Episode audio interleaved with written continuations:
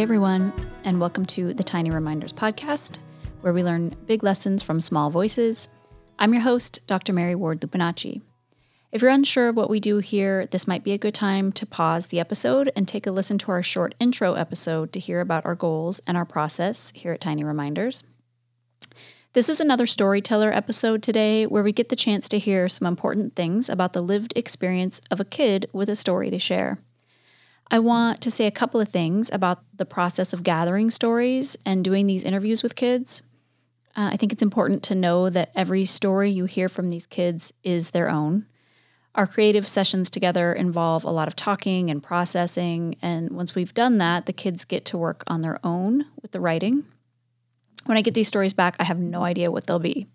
But I do know, because I've been in process with the kids and their storytelling for long enough to recognize some of the other themes in their stories, that there are some things underneath that we've already talked about and worked through and processed in our story gathering sessions, but maybe didn't come through in the stories that they uh, actually form and tell. So, remembering that, remembering that kids really drive the plan here and are at the center of all of this, they decide how their story is going to be told and how they want the interview to go they even choose the sequence of reading and interview um, and really the whole structure. But I want the listener to know that the times when you hear me maybe leading the storyteller somewhere, it's because there's something more we talked about and worked through. And I had a sense of the importance of it to that child as they're talking. So even when I'm leading them, the kids here are still in control of the narrative. I think that's a really important uh, reminder for all of us as we listen. Our episode today is a really nice extension of our last storyteller episode. We decided this would be a really good way to continue our discussion from the experiences of Addie as she recounted her panic attacks as a five year old.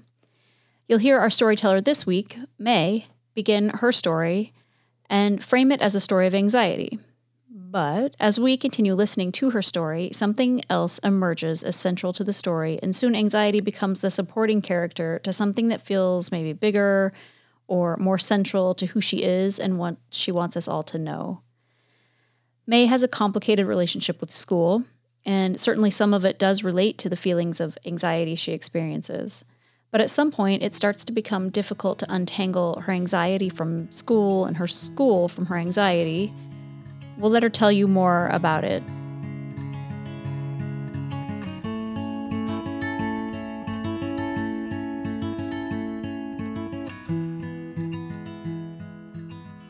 All right. Hi. Hi. How are you?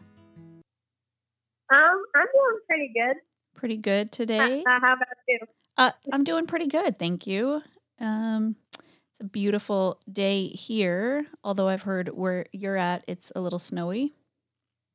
Yeah, it snowed yesterday. That's um, that's a lot for May. So we're recording this in May of uh, 2020.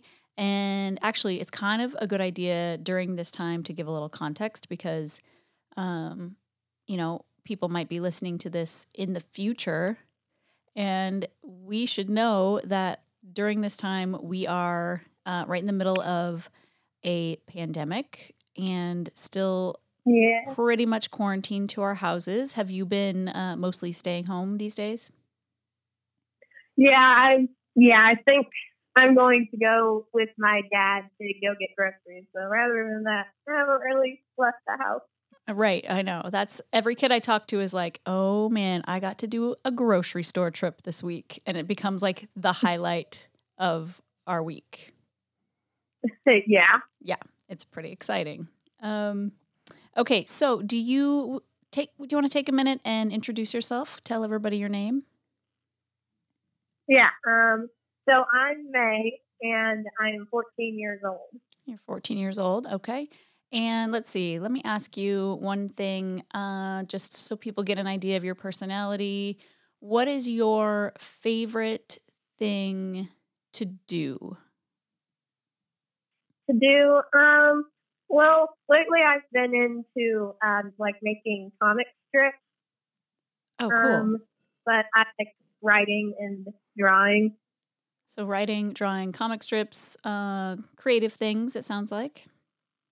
Oh yeah, definitely. Definitely creative things. Okay. Um, and let's see. Do you have a favorite movie or show or book? Um, probably my favorite movie is either The Count of Monte Cristo or uh, Hook. Oh, cool. Okay. Sort of Mhm. dramatic things. Kind of, yeah. Yeah, I love it. Okay. Um, cool. Okay. So, do you want to tell us a little bit about what you're going to share today? Um, sure. I'm going to be sharing about um, how school can, like my different experiences in school and how it relates to anxiety. Awesome. Okay. We're very excited to hear it. Um, so, let's go ahead and get started. You're going to read for us a few short stories that you've written about your experience. And then Yep. um, we'll chat a little bit in between. Mhm. Okay. Sounds cool. good. All right. Whenever you're ready. Okay. The first time I really started to notice anxiety was in first grade. Back then, I had no idea what anxiety was. All I can remember is this one moment. I can't even remember what led up to this moment, but I do remember how I felt. I was in the first grade, probably around age six, and my teacher was Miss Williams. Now, Miss Williams has a system for if you would get in trouble. She had a pocket labeled with your name.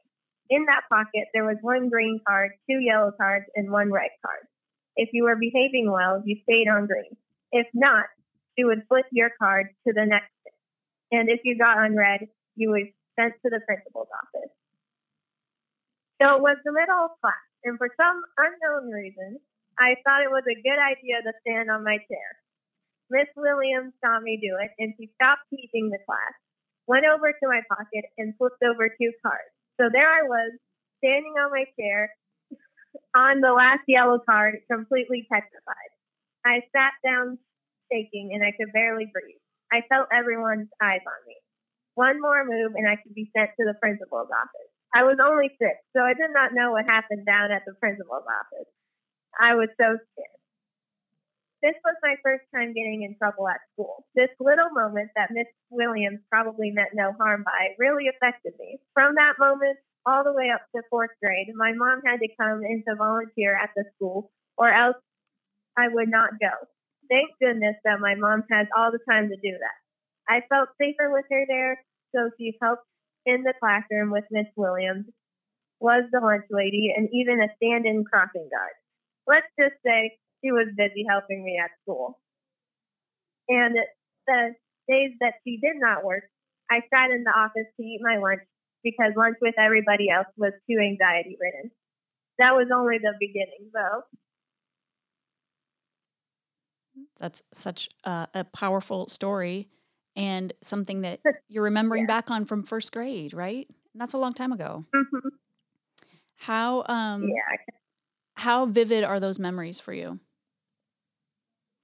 Um, I mean, well, I I don't know. I definitely do still think about them, and I do remember being like super like scared during those moments. Like even now, I'm sometimes I'm still scared to like go up and talk to teachers or like raise my hand in class, just because I don't know. I felt like sometimes I would do one little thing, but I would get in a lot of trouble for like doing one little tiny thing.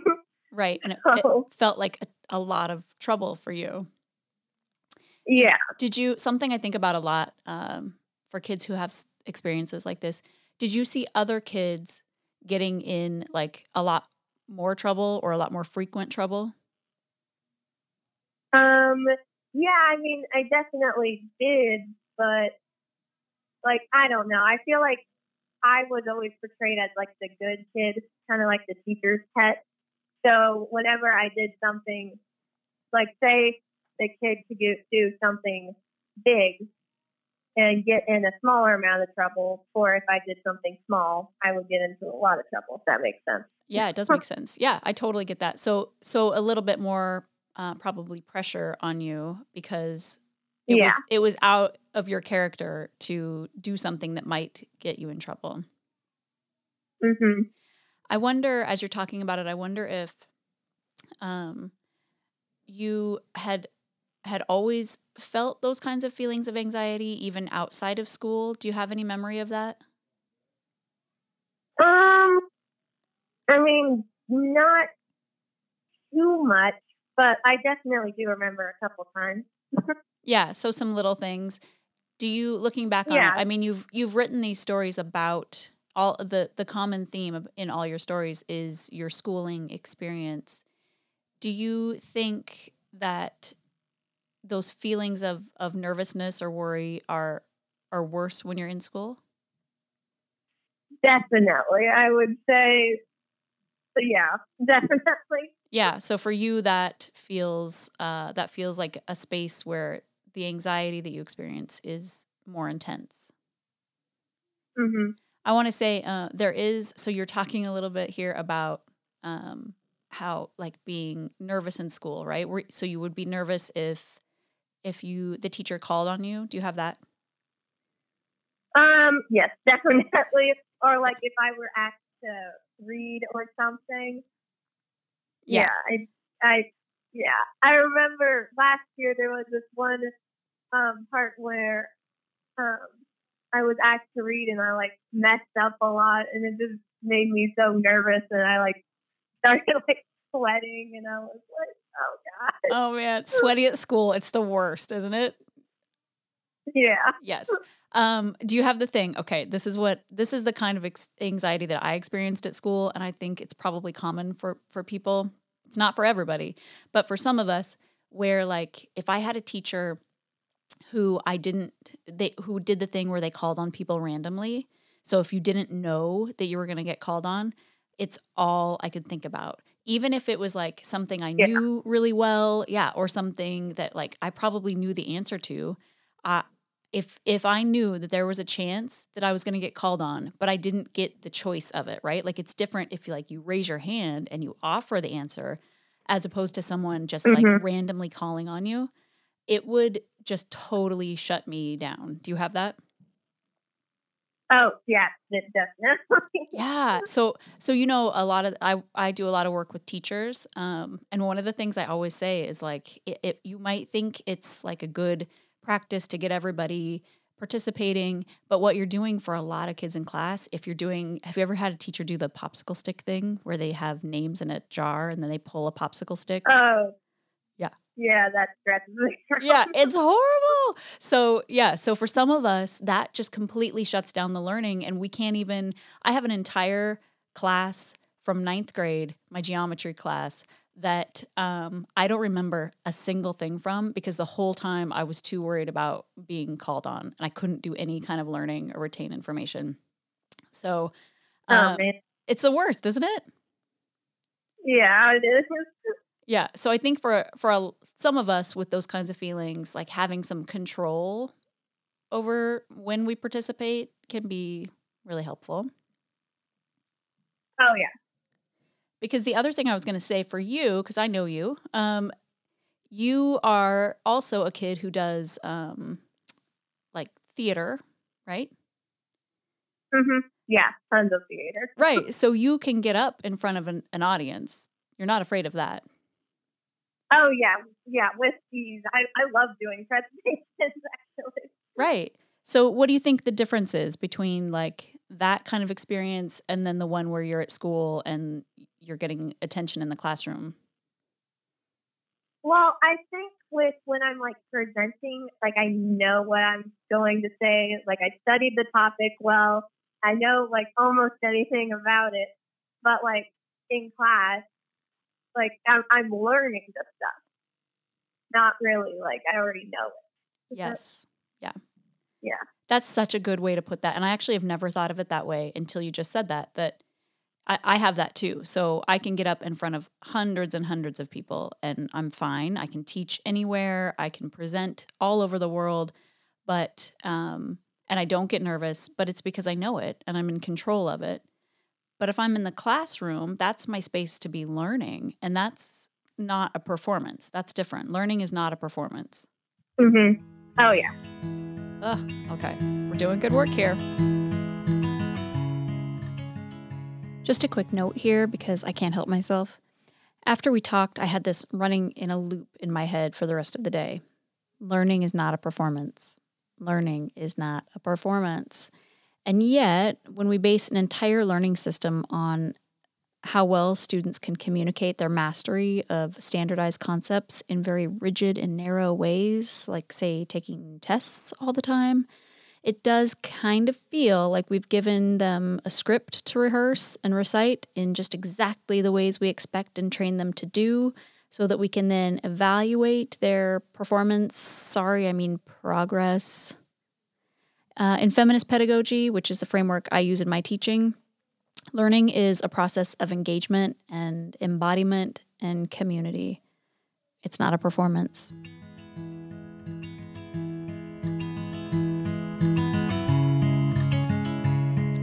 Um, okay. Good. Is there anything else you want to talk about from that that first story?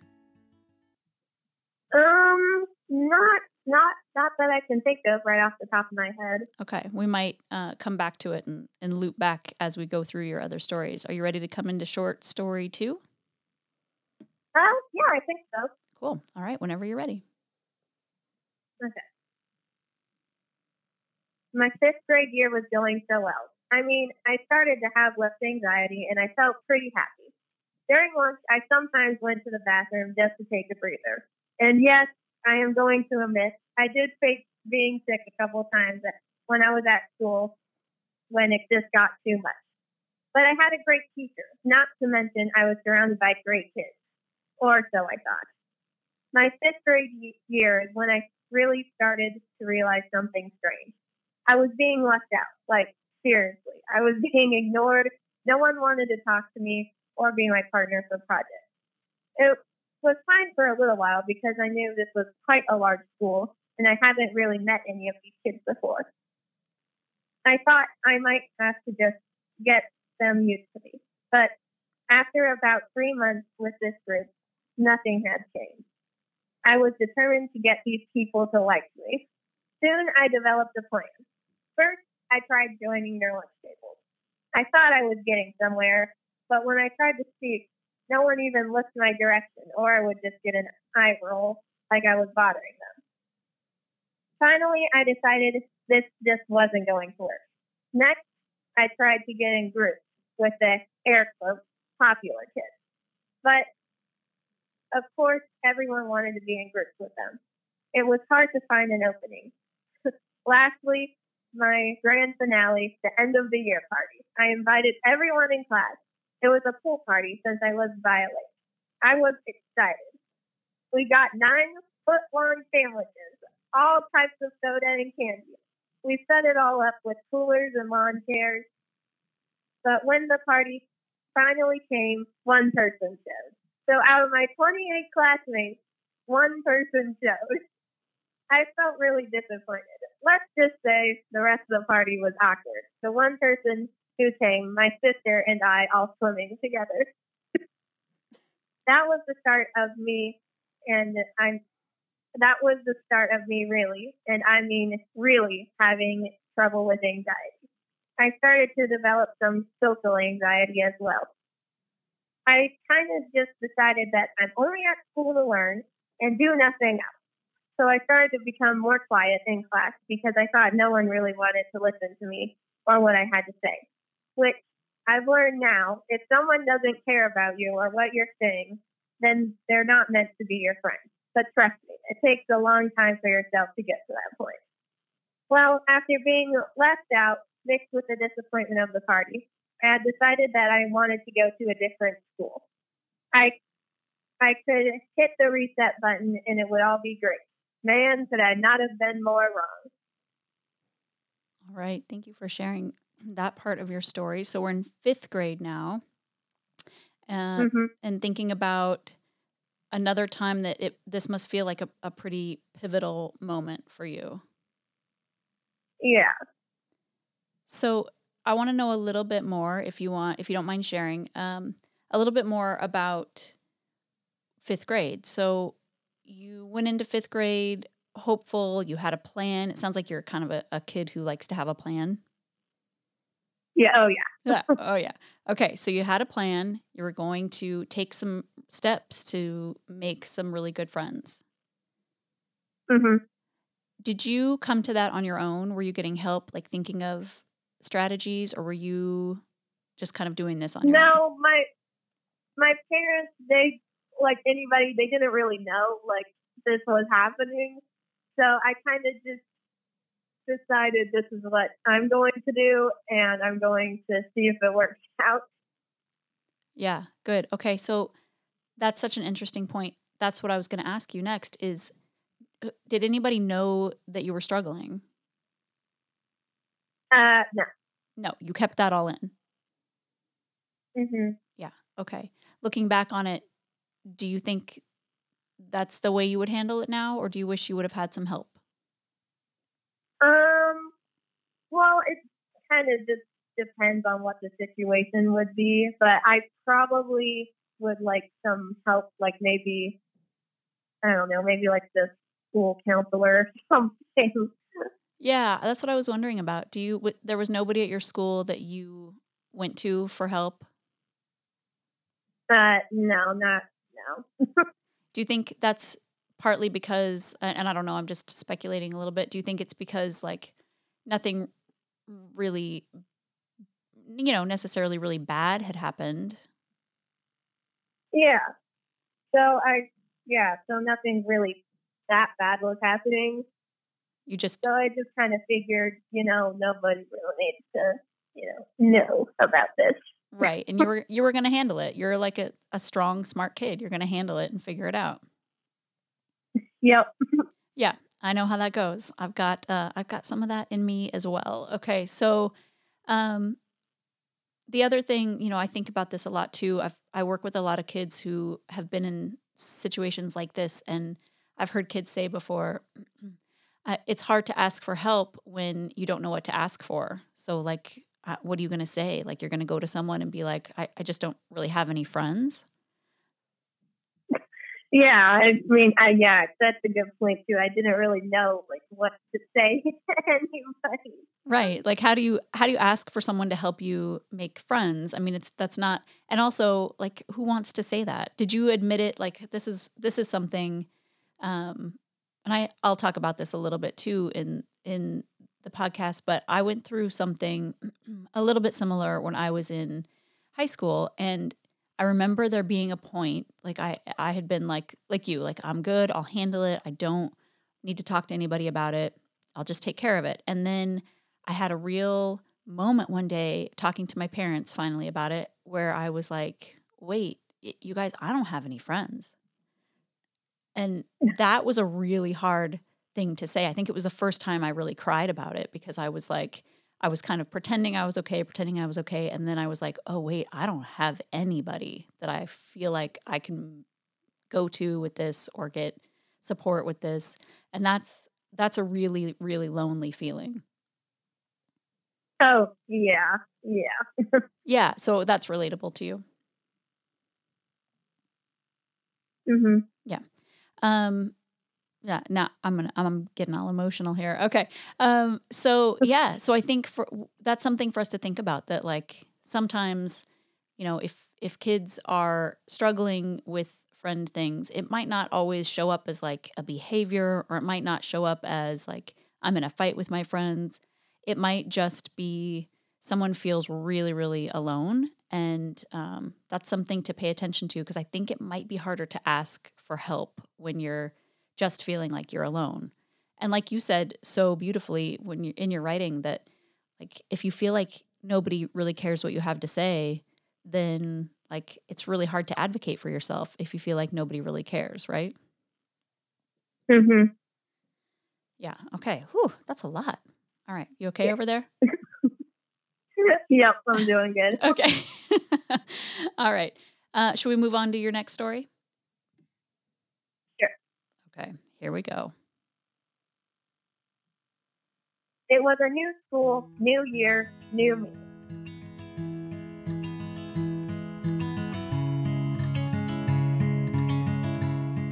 New school, new year, new me.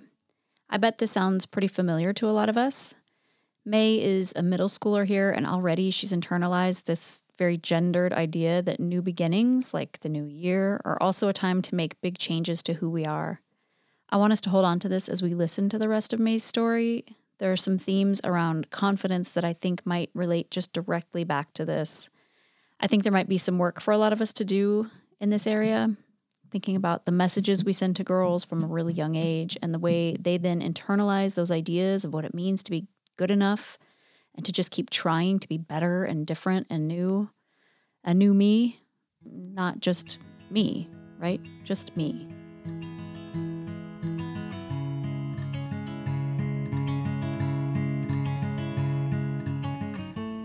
It was the first day of school, and I already had people inviting me over to their lunch table. It was great. I decided to sit down at this one table. It had four girls at it Mia, Beth, Bella, and Sarah. Finally, I thought, some nice people who actually liked me. Everything was well. I had been invited to Beth's sleepover even. I had my reserved spot at lunch, so I was no longer going to the bathroom to take a break or skipping school. I felt accepted and calm there. Well, let's just say that didn't last too long. The first part to go was the being calm part.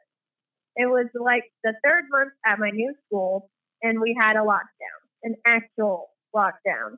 This school was in the not so nice part of our big city.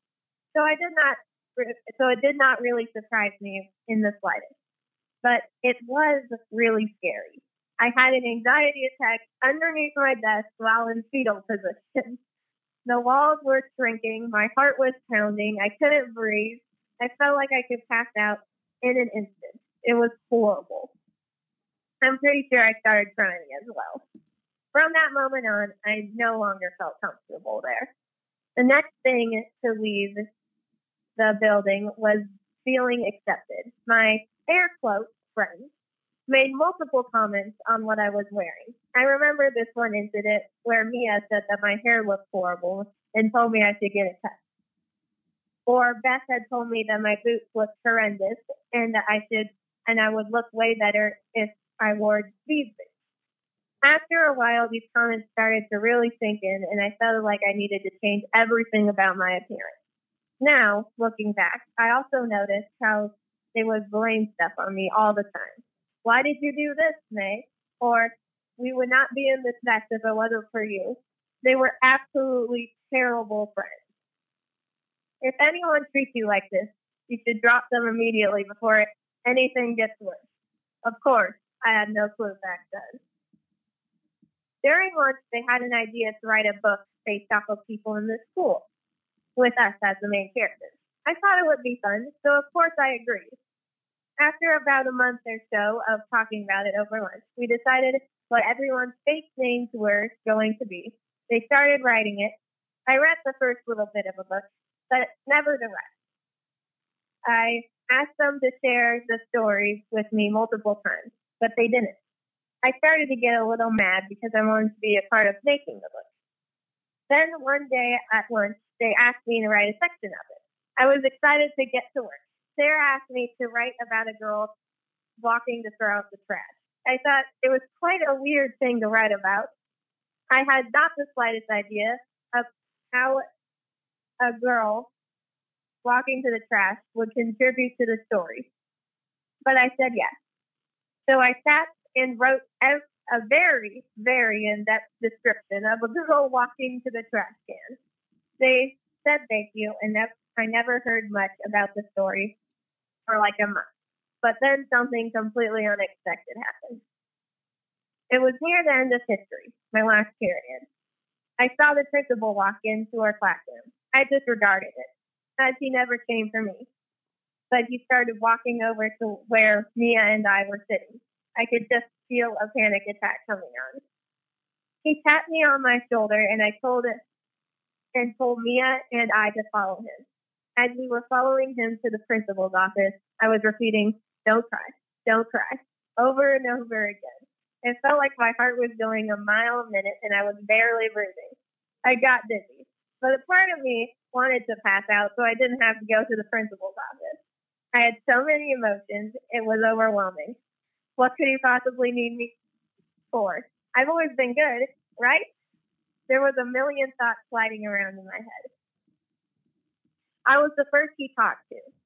I was trying to keep my composure, but I didn't. I started bawling. He t- started to ask me questions, but I could barely get a word out. When we were done, I learned that the book was a murder mystery about the people at school. Like, it was bad. Really bad. Bad language, bad people, bad actions. My name was connected so to that one small paragraph. It turns out Beth, Bella, and Sarah all got suspended, and they had to talk to the cops to see if it was any sort of threat. I never thought I could have ever got wrapped up into something like that. I came back to history, me still bawling. My history teacher gave me a hug and told me to go to the bathroom. For the rest of the day, I was crying in the bathroom. When the school got out, I immediately told my mom. We decided it was best to switch schools again. Later, we found out that two of the teachers, including my super nice history teacher, quit their jobs there. Turns out the year didn't get any better when I wasn't there. The rest of the three months left of school uh, were spent at a school that was amazing. It, I had six kids in my class. It was like half public school, half home school. It was perfect. My dad got a job transfer, however. We were moving across the country. Oh man, and the story just continues to get more complicated with your schooling. so at this point, uh, wait, first of all, thank you for sharing that. Uh, your oh, writing, oh, yeah, your writing is just so good. And I have to say, before we say anything else, my favorite thing is uh, when when you say the first thing to go was the being calm part, and then the next thing you say, the next paragraph is the next thing to leave the building was feeling accepted. That's so funny. Um, okay. Thank you. Yeah, good. So, but it's it, that's funny, but uh, that's a, a really scary story and like a nightmare, right? Yeah, yeah. It yeah, I kind of changed the whole way that I like thought about like everything. I'm like, I need to be more careful about who I am friends with and like who I like hang around. Yeah, it sounds like these girls. I mean, you titled this. I don't know if we read this part. You you titled this one the Mean Girls incident. It sounds like yeah. these girls are in a movie. Oh yeah, uh, but yeah. It, but not. But it's not. It's real life. Yeah, but it's it's real life. yeah. Um, and, you know, I bet that a lot of our listeners can relate to this in a lot of different ways. Um, so I have a couple of questions about this. For one, okay. you um, you give this really good description of, you know, these girls being bad friends and and there came a point where you realized like these are these are bad friends. What yeah. were you still during the time that you were, you know, having a friendship with them, were you what do you think was keeping you staying friends with them? Well, I just kind of thought, you know, these are the first people that kind of like actually talk to me and like, you know, invite me to do stuff. So I'm like, I kind of, I'm not going to get anything better probably. So I kind of just went along with it, I guess. Yeah, I get that. That's that makes a lot of sense. And they were sort of the first people to reach out. You were like they were they were making you feel included and you know, we really in school especially we want to be included. So that's very powerful. Mm-hmm. Yeah. And uh, actually before I changed schools again, I actually started to realize like these aren't nice people like even before I knew that the whole book thing happened. So I kind of started trying to like break away, but I just kind of couldn't. Like it wasn't enough like time. I don't know. Yeah, yeah. But that's a hard yeah. process. I mean, there we have to remember as you're talking about this, this isn't the only thing in your life. You're still going to school, trying to get good grades, being a good kid, being a good daughter mm-hmm. at home, right? Um, being a good sister. You're still, let's see, what else? What else did you have going on at this time, um, besides school? Um, I think I was doing a um, theater production at my uh, local theater. Yeah, so you're in you're doing your activities, you're in theater, you're doing all of of these things and trying your best. And so it's not like this is the only thing you're navigating. Yeah. yeah, I think we forget that about kids a lot of the time that like there's there's a lot and and trying to be a kid and also do all the things that are expected of you and do well in school and then trying to that's why I think your story is so important too because it really brings to the forefront how much other stuff is going on when you're at school. So your stories are about mm-hmm. school, but they're not really about school. They're about all of the other things that you're trying to navigate at school. Yep. yeah, that's a lot. Mhm. Yeah. So, um, I also want to do a, a shout out to your uh, history teacher who uh, really like. I, I, mean, you still remember that. You're thinking about it. You you actually like talk about it in the story. You needed a hug. It's okay. Like you needed a hug. Yeah. And and teachers need to remember that yeah. too. Like the grown-ups need to give a hug when it's the, when it's time, give a hug. Mhm. Yeah, she was a really amazing teacher. It was her first year teaching, but and I feel bad for her because she had like we had like two lockdowns this year. There was like tons that year. There was tons of drama, and I just felt so bad for her, it being like her first year. You know, she didn't really have a good experience, right, for her first year. Yeah. So. Yeah, I mean, kind of interesting too. It was your first year there too, and you connected with that teacher, um, and you both mm-hmm. experienced a lot of like big dramatic, even kind of scary things. So that parallel is pretty interesting too. And you both left. Yeah. Yeah. Um, I do want to talk just a little bit about that lockdown experience because uh, mm-hmm. clearly it was something from that time that was important enough for you to be thinking about and it sounds like it maybe even set some of the tone for you know your idea of safety there Mm-hmm. Oh yeah, it definitely did.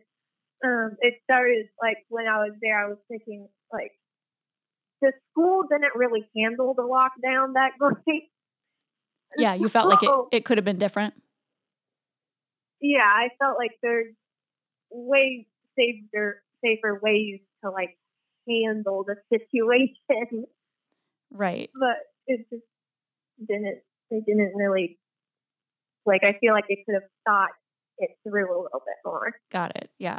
I, I hear that a lot um, when kids are talking about lockdown drills. And this wasn't even a drill, this was a real lockdown. Mm-hmm. Um, I wanted to just see because you your reaction to that was really intense and and at one point you say you were like you're definitely having anxiety. Oh um, yeah, definitely. and you think that you started crying. Mm-hmm. Do you think people noticed how upsetting it was for you? Um, well, I mean, I think at the time I was like, oh man, everybody's looking at me. But I think nobody probably really noticed because they might have been feeling like the exact same thing. Like I know my teacher, um, he was just like super freaked out. Like I could just tell on his face that he was like, "Oh my gosh, that is happening." Right. It's scary. I I have been in situations like that in schools as a teacher. Also, uh, it's it is pretty terrifying. Yeah. So okay, so then the other thing I want to just touch on here, since we have the time for it, did did anybody process that with you? So you got down with you got done with lockdown. Clearly, people are upset. Did it get talked about? Did you process it? What was what happened after? Um, well, everybody kind of talked about it a little bit afterwards, but it was kind of just disregarded, I guess. I don't know. Yeah, like kind um, of moving on from it. Yeah, we're trying to like well, that happened, but we're moving on now. Right. Yeah, which I think is is probably uh, an instinct for people to be like, "Whoo, okay, let's move past that." Um, I always wonder because I've heard a lot of kids say that before, and I actually uh, have done a lot of therapeutic work with kids around these kinds of lockdown drills and lockdown events, and I always wonder, you know, if maybe part of the plan needs to be processing afterward not just for kids who've had a hard time, but for all the kids and the teachers, right? That seems like an important part of that experience. Yeah. Um, yeah. I just, I don't really, I don't know. Lock, I don't know. I feel like the school should have like handled it like better. Like they should have a different plan. Like the teachers should be more prepared because I could tell that clearly mine wasn't prepared for anything like this. Right. But, um, yeah. Yeah. yeah. but um, in my my uh, next school that I'm going to go that that I um, went to, uh, they actually had a whole different system that makes way more sense than oh. what we were doing. Oh, good. Okay, so, so you've experienced. So this is what's this is the interesting part about your story too is that you've been in a lot of different kinds of school settings um, and mm-hmm. and so you've experienced things uh, in so many different kinds of ways and you have a really strong idea of like this really worked for me and this really didn't and that's a really interesting part of your childhood and your experience with school. Oh yeah. Definitely i would say so yeah, and sometimes we don't know that things could be better until we go somewhere else and experience something different and then realize like, oh, this is this feels much better to me, right? Oh, yeah, I definitely experienced that a lot. Uh, when we uh, moved across the country, there it was like totally different. Like it was totally different place. Right, I know. Okay, that's like people. Yeah.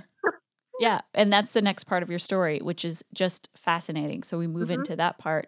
Um, I do want to know really quickly that um, I'm just imagining like the story that um, that your so-called friends at your at your old school wrote. Uh, sounds like it was pretty violent, even. Uh, oh, oh, yes. yeah, you're like I can't even talk about it. Yeah, I don't like. Oh gosh. It was, anyway anyway, so bad. Okay. It uh, that's like, I, and and you got to read it. Um. Well, I read some of it, but I mean, I I kind of knew like my the principal called my mom and was like, "Hey, this happened."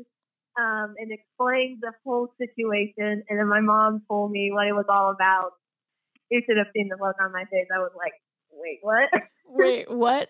All I, you're like, all I'm writing about is like walking over to a trash can. I don't know where this took a turn. yeah. So, yeah, that's kind of all I knew. I I did read a little bit of the beginning, but it didn't really have anything like bad in it. But oh, oh man. Okay. This is a good lesson. Let's just say this one time for any kids who are listening to this if someone asks you to participate in writing a story or making a book about the people at your school, best bet is probably just to say no thanks. Yeah, like if somebody is like, hey, write this for me, but you don't actually know what you're writing for, just don't do it. Just don't do it. Or like making art for, just don't do it. Just don't do it, right? And i think especially your story highlights like the the trust that you build with friends and you are already feeling like these aren't people that are are good and so yeah. i think a really important connection here is like if you have that feeling about people that you're around if you feel like they're not good if they're not good people uh, listen to it pay attention to that and it doesn't mean like you know necessarily have to do something big and drastic but i think it does mean that you should watch the way that you trust them because if you have that feeling about someone it, it's probably important to pay attention to and important to think about in terms of of trusting. Yeah. Definitely. yeah, I had a very similar experience and in in my schooling experience and I knew that some of these girls were not to be trusted and I knew it in my gut and I just got myself anyway into some some bad situations. Um, so, you know, we learn from it. Hopefully, you sharing this will um, have some other kids, give some other kids the opportunity to really think and reflect about their own friends and their experiences. And so that's the goal, right? Mm hmm. Okay. Yeah. Okay. Um, I still think I still keep thinking that image in my head of you like, oh, I'm gonna write this really amazing piece for this book about a girl walking to the trash can. oh. Yeah, I when it was a girl walking to a trash can, I should have I should have raised some red flags. Right oh boy, I bet it was a really good description though. Oh yeah, I read I I wrote it in like detail, like through and through, just like detail. oh, okay. I love it. All right. Are you ready to move on to uh, the last part of your story? Yeah, uh, sure. Okay. I was really excited to move across the country. After everything that had happened, I had the chance to hit the reset button again. Quick pause. It's right here where I start to feel like I can't let it go. This talk of new beginnings and resets and a new you. I want to say, hey, let's talk about this. That stuff you're saying about being a new you, I need you to know that's an idea that's been sold to you through beauty standards and unrealistic media representations. And as you get older, it will almost assuredly be connected to the size and shape of your body, and you'll keep working to fix it and change yourself because of it.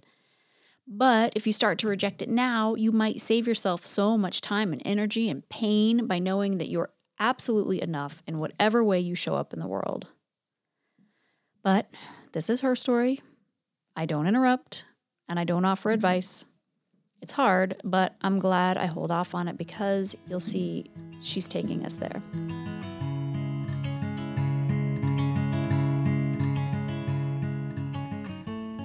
Literally, no one would know who I was. I had a very high hope.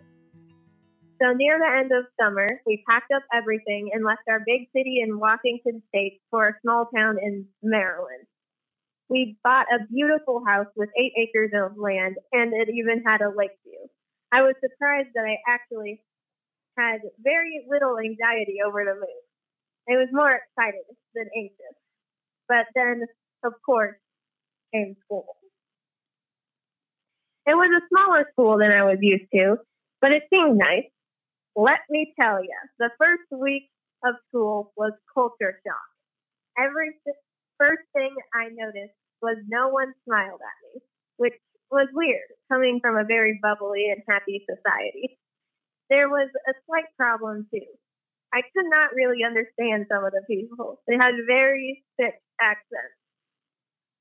Gossip was huge as well. The first day of school, no one really talked to me, besides the question of, why did you just move here? Or, where are you from? No one really invited me to sit with them either, so I just had to choose a place to sit. Then they would not even talk to me when I would sit with them. It was almost like they had no idea how to make friends. Then, after a while, I started to realize that all of these people have been friends since the day they were born, literally. So, they did they didn't know how to talk to new people. So it was pretty much what my seventh grade year was about, trying to figure out the culture. By my eighth grade year, I was basically a pro at understanding their culture. But there were two new things that people were asking me. The first was, why are you so quiet? Every time someone would ask me that, I would get so mad. I wanted to tell them it was because no one ever talked to me. But I didn't want to sound needy, I guess. So I would simply say, because. And the conversation ended right there. The second is, why are you so innocent? Which I kind of took as a compliment, but it just started to get on my nerves. It it was every day someone would say this too. I remember one. I remember one day at lunch, everyone at my table was talking about room decor, and this one person I hung out with said, "When I picture May's bedroom, I think of pink M princesses." I was super mad, but I tried to stay calm. Tried tried to calm down and breathe. I I said what it actually was, which was a country farmhouse kind of vibe, and people started. Then people started commenting on my clothes again, and by this time, I was done with this school. There was only about four months left in the school year, but I decided I was going to homeschool. I said goodbye to all of the wonderful teachers and was gone. After Christmas break, I had become an official homeschooler. So far, it was it is going great. I do miss having an actual teacher to teach me, but I will most certainly take the trade-off. I I am thinking of trying to go to an actual high school though and see how that goes. But for now, I'm happy homeschooling. Good. Okay. Thank you for sharing that uh, next part mm-hmm. of your school journey. So this is a big one. You moved yeah. Cro- across the entire country. Yep. Yep. Yep. And you were excited. Oh yeah, I was beyond excited.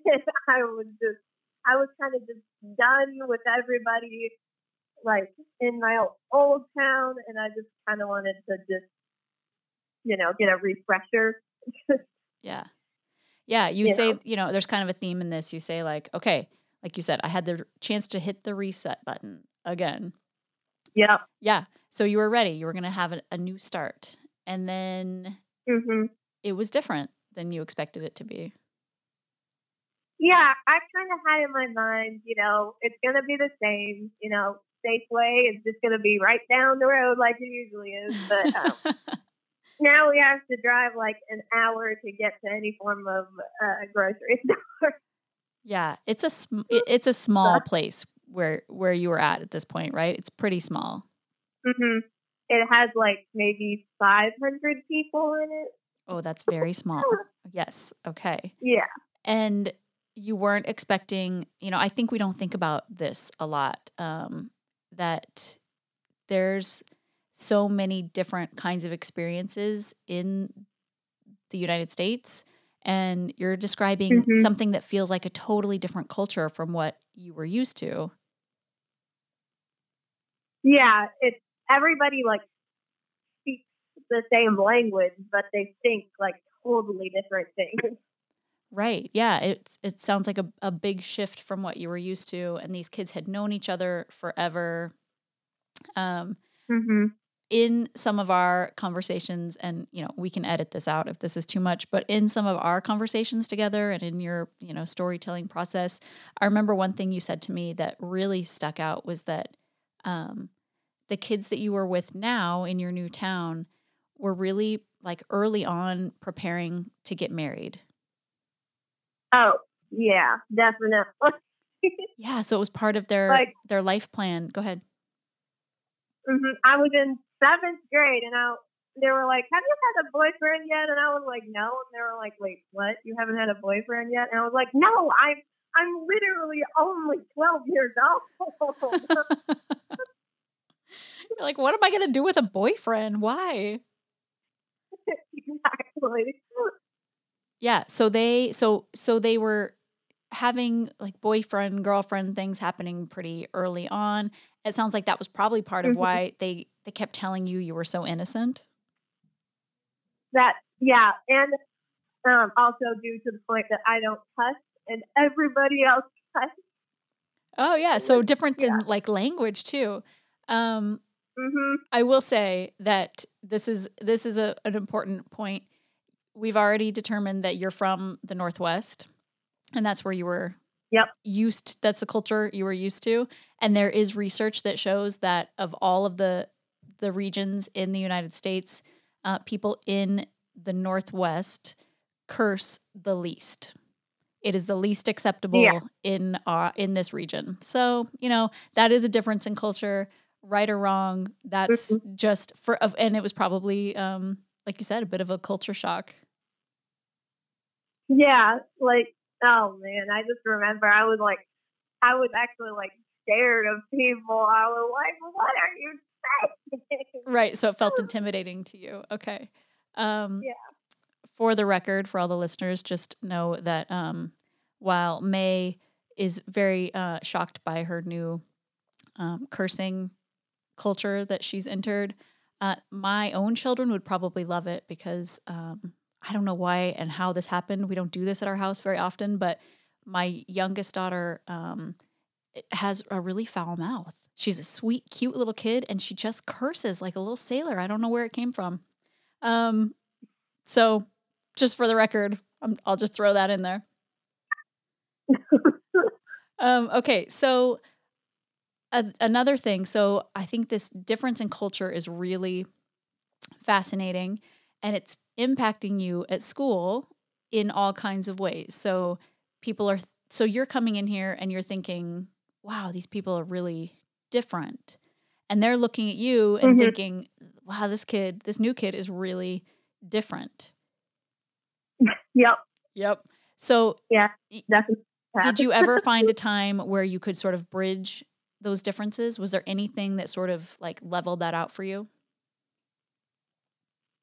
Um, well, definitely like when we had to do like class projects, which I didn't really like that much because I didn't know anybody, and everybody's kind of like known each other, you know, since they were born. Right. so, yeah, everybody would have like their own friend groups and stuff, and I would be like, oh my gosh, where do I like belong in this? Yeah, I, again, like this idea of belonging has sort of followed you throughout your school experience. Mm-hmm. And it sounds like every time you think like, okay, I've got a plan, new start, and and then it just isn't quite what you had in mind. Yeah, it never quite works out the way that I have planned. Right. So it makes mm-hmm. me wonder a little bit. Um, where do you feel that sense of belonging? Because you're really you're you're such a, a, a funny and smart and creative kid and you're very like well balanced in the world. So so you're getting that sense of belonging somewhere. Where are the what are the places where you feel that? Um definitely like at my house like me and my sister are like super super close. Um and definitely like with my family mostly I've yeah. never really felt you know, more like safe, like anywhere else except for uh, with my family. Yeah, I, I definitely yeah. see that for you, and I relate to that as well. I remember the times when I was going through the the really really hard times with the friend stuff and and not having anyone at all. I remember always thinking like, I, my my home is my safe place, and if I can just I, I had some pretty scary days and I remember thinking if I could just if I can just get home, if I can just make it home, I'll be safe and it will be okay. Um and then I yeah. you're right. And then I remember thinking also like, man, what would I do if I didn't have this? Yeah. yeah, I'm not really sure what I would do. I know. We're lucky. My family. Yeah. Oh yeah, we're really lucky. Yeah, I think there are lots of kids that that have the school complications and then also some home complications and you know I, like i said i think we all need to feel um, included and we all need to feel like we belong somewhere and uh, you know it's important if we're if we know kids who don't have that experience or if we're working with kids who don't have that experience to find some ways to connect them to that belonging and it doesn't have to be like a big, huge effort. It could just be like connection to one person or one grown up or uh, a club or something that just feels a little bit more like I belong here, right? Mm-hmm. Yeah, and. And, and the way that we've talked before, um, and in writing your stories too, that you you have some of that sense of community in uh, in the theater world, right? Oh yeah, it's I don't know. I like the theater world just because everybody, most people are like kind of outgoing, so I tend to be able to like talk to them more because I have trouble like starting the conversation, but they can start it really easily. So. Oh, that makes so much sense. I've never thought about that, but of course that's true. You're surrounded by people who are going to take up that like labor for you. So it's really hard for you to be the one to initiate a friendship. Mm-hmm. But being in theater, yeah. it's just you're around people that that's what they do. That makes so much sense. okay, I, I, that's really I, I, like that. I've never ever thought of that. Um, all right, so something else that I wanted to ask you about about this part of your story. Um, I'm wondering about so those times that you're at this new school. Did you ever think, man, I had it really good somewhere else? Um, definitely, yeah. Actually, um, I do. I I want to like move back. Definitely. Yeah. Just to be with the different like culture and stuff.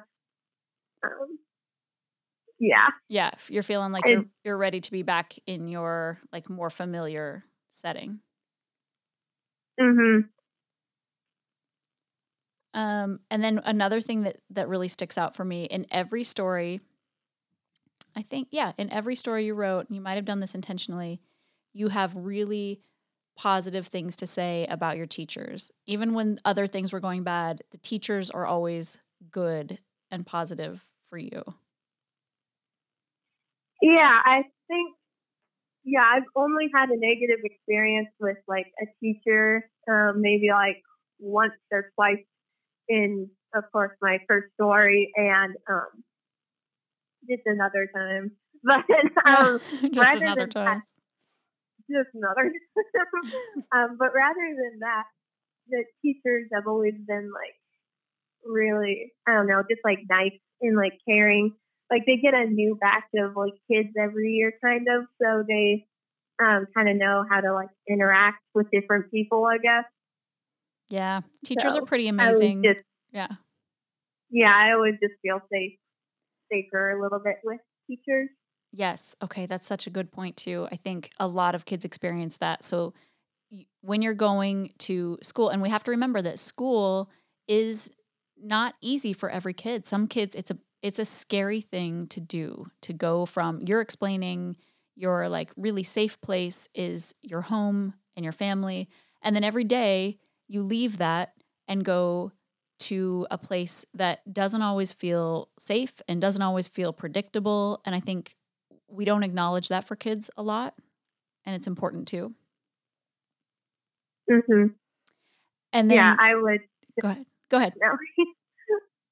oh, you you can go. okay, and then to have that that safe person is so important, and sometimes as a teacher, that's like the most important part of your job is to be that that anchor for the kids that have to come there every day who maybe aren't feeling great or safe about it. Mhm. Cool. And yeah. your stories really highlight that, so I really really appreciate that. You're welcome. yeah, cool. Um, okay, so I want to ask you a couple more things. Um, I'm curious about uh, the things that in your life throughout this and especially right now, what are the things that are, are going really well for you? Um, well, we are kind of in, like, we're kind of, I don't know, wrapping things up a little bit. um, like, a- across the country. And, um, we're trying, we're kind of planning a little bit to move back. So that's definitely positive. I am right now I'm homeschooling, so I actually have more time to do what I want. Like it homeschool only takes me about three hours. So I can like do more art and write more and do more creative stuff, like I've definitely gained a lot more confidence in myself than um, when I was at school versus like, you know, now I have, yeah, I just, I don't know. I feel way happier now for some reason. yeah, that's, I mean, that's a really important thing to pay attention to. And I say this all the time school is different for every kid, and finding the right fit is sometimes hard for kids. And so, but there are a lot of kids who don't get to experience a different kind of fit. And one thing that is really interesting about your story is that the whole way through, you haven't been afraid to make changes. Mm-hmm. And it sounds yeah. like you've been supported by your parents to say, like, I want to do go to this new place or I don't want to be here anymore. And that feels like an important part of your story too. Yeah, I'm I'm really, really lucky to have to um, yeah. have such great parents. Yeah, and you what's really interesting, I I like how you just described that you have more confidence now that you've gotten some space from school. Do you feel like you you mm-hmm. needed that space to kind of uh, know yourself better and start to feel more confident in your capacities? Definitely. I I don't I honestly don't really know what happened, but like a week after I started homeschool, I was like, man, I actually feel good for, for once. And I was like, I don't really have a, any anxiety anymore. I feel better. And I kind of know what I want to do now. Like I set some new goals for what I want to do. Like my, it's not like my number one focus. is school anymore. Like I can go off and kind of do other things while, you know, doing school. Right. What an interesting experience. I love the way that you're articulating that. I think it sounds, you know, from listening to it, it sounds like you needed some space to be yourself. Yep.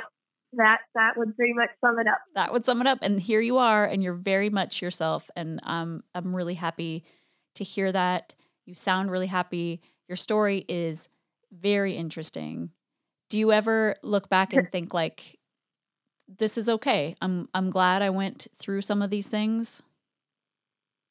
Yeah, I'm actually if I were to go back, like if I could go back in time, I would not change a single thing. Yeah, that's so important. Because I definitely these experiences have have gave, given me like I don't know, this sort of like new knowledge, I guess, that most, that I think most 14 year olds don't really have until they're older. So it definitely has made me a stronger person as well. So I, I wouldn't change anything. Yeah, that's amazing. That's such a good perspective to share uh, with people who are listening to this. And um, I want to ask you one more thing. Is there anything that you sort of to end all of this that you any advice you would give to kids who are maybe struggling with their own school experience? Um, one thing I would definitely say, well, a couple things, um, is definitely like if uh, like be yourself. Like even if like have more confidence and be yourself because even if there there's people who like make fun of you, if you have confidence in yourself, that doesn't really matter. Them, it's like yeah. them making fun of you, but if you have confidence yeah. yeah, good. That's that's so good. So confidence in yourself, believing in yourself. Sometimes when I'm talking to kids mm-hmm. about that, I, I want to start with like you need to really know yourself before you can have confidence. Mm-hmm.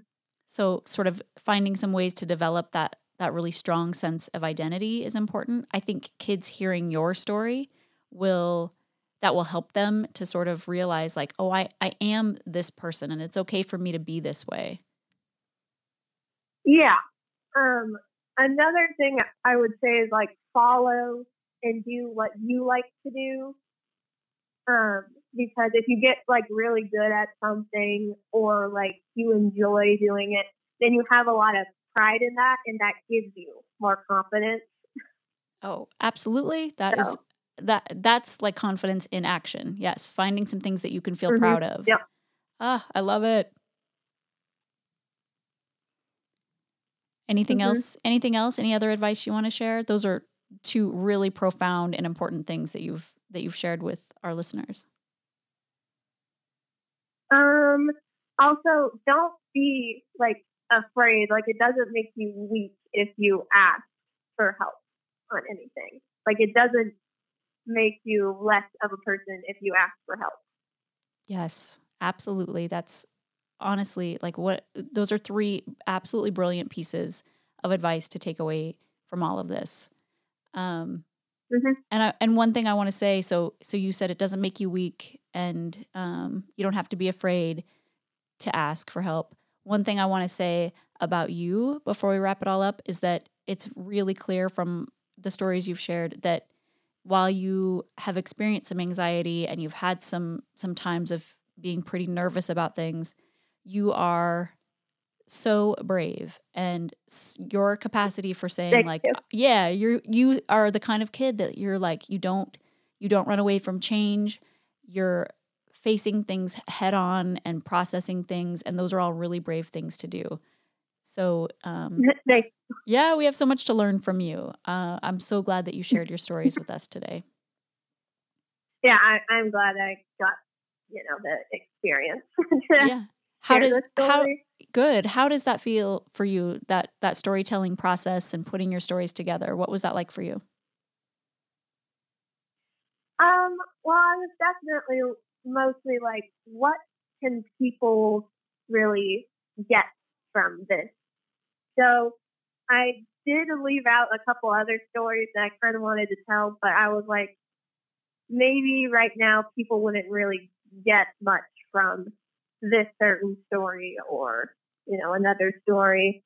But I feel like I had to kind of think definitely on what stories I wanted to share. Yeah, good. You're so thoughtful about that. Maybe we can have you on another time to share uh, those other stories. And and it sounds like you're going to probably enter into a new chapter soon. So mm-hmm. we'll have to have you back on for some updates. I would love to come. Yay. Uh, you are such a cool guest. Thank you so much for sharing and talking with us. Uh, we've learned so much from you today, and uh, we're so appreciative. Thank you. Thank you for having me.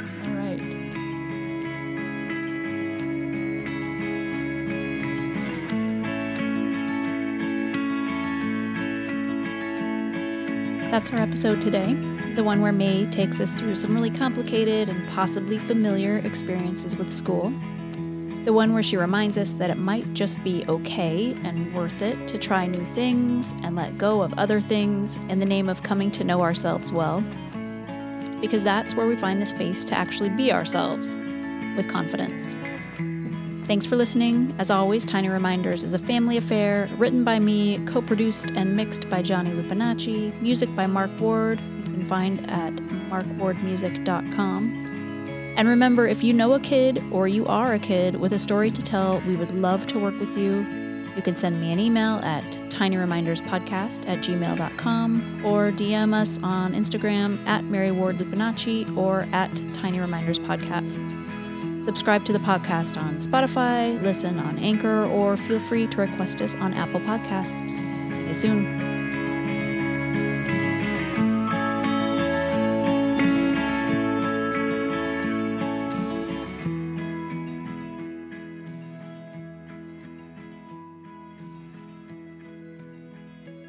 and in that pocket there was one green card, two yellow cards, and one red card.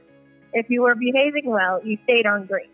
If you if you were not behaving well, you would you would flip to your your can we read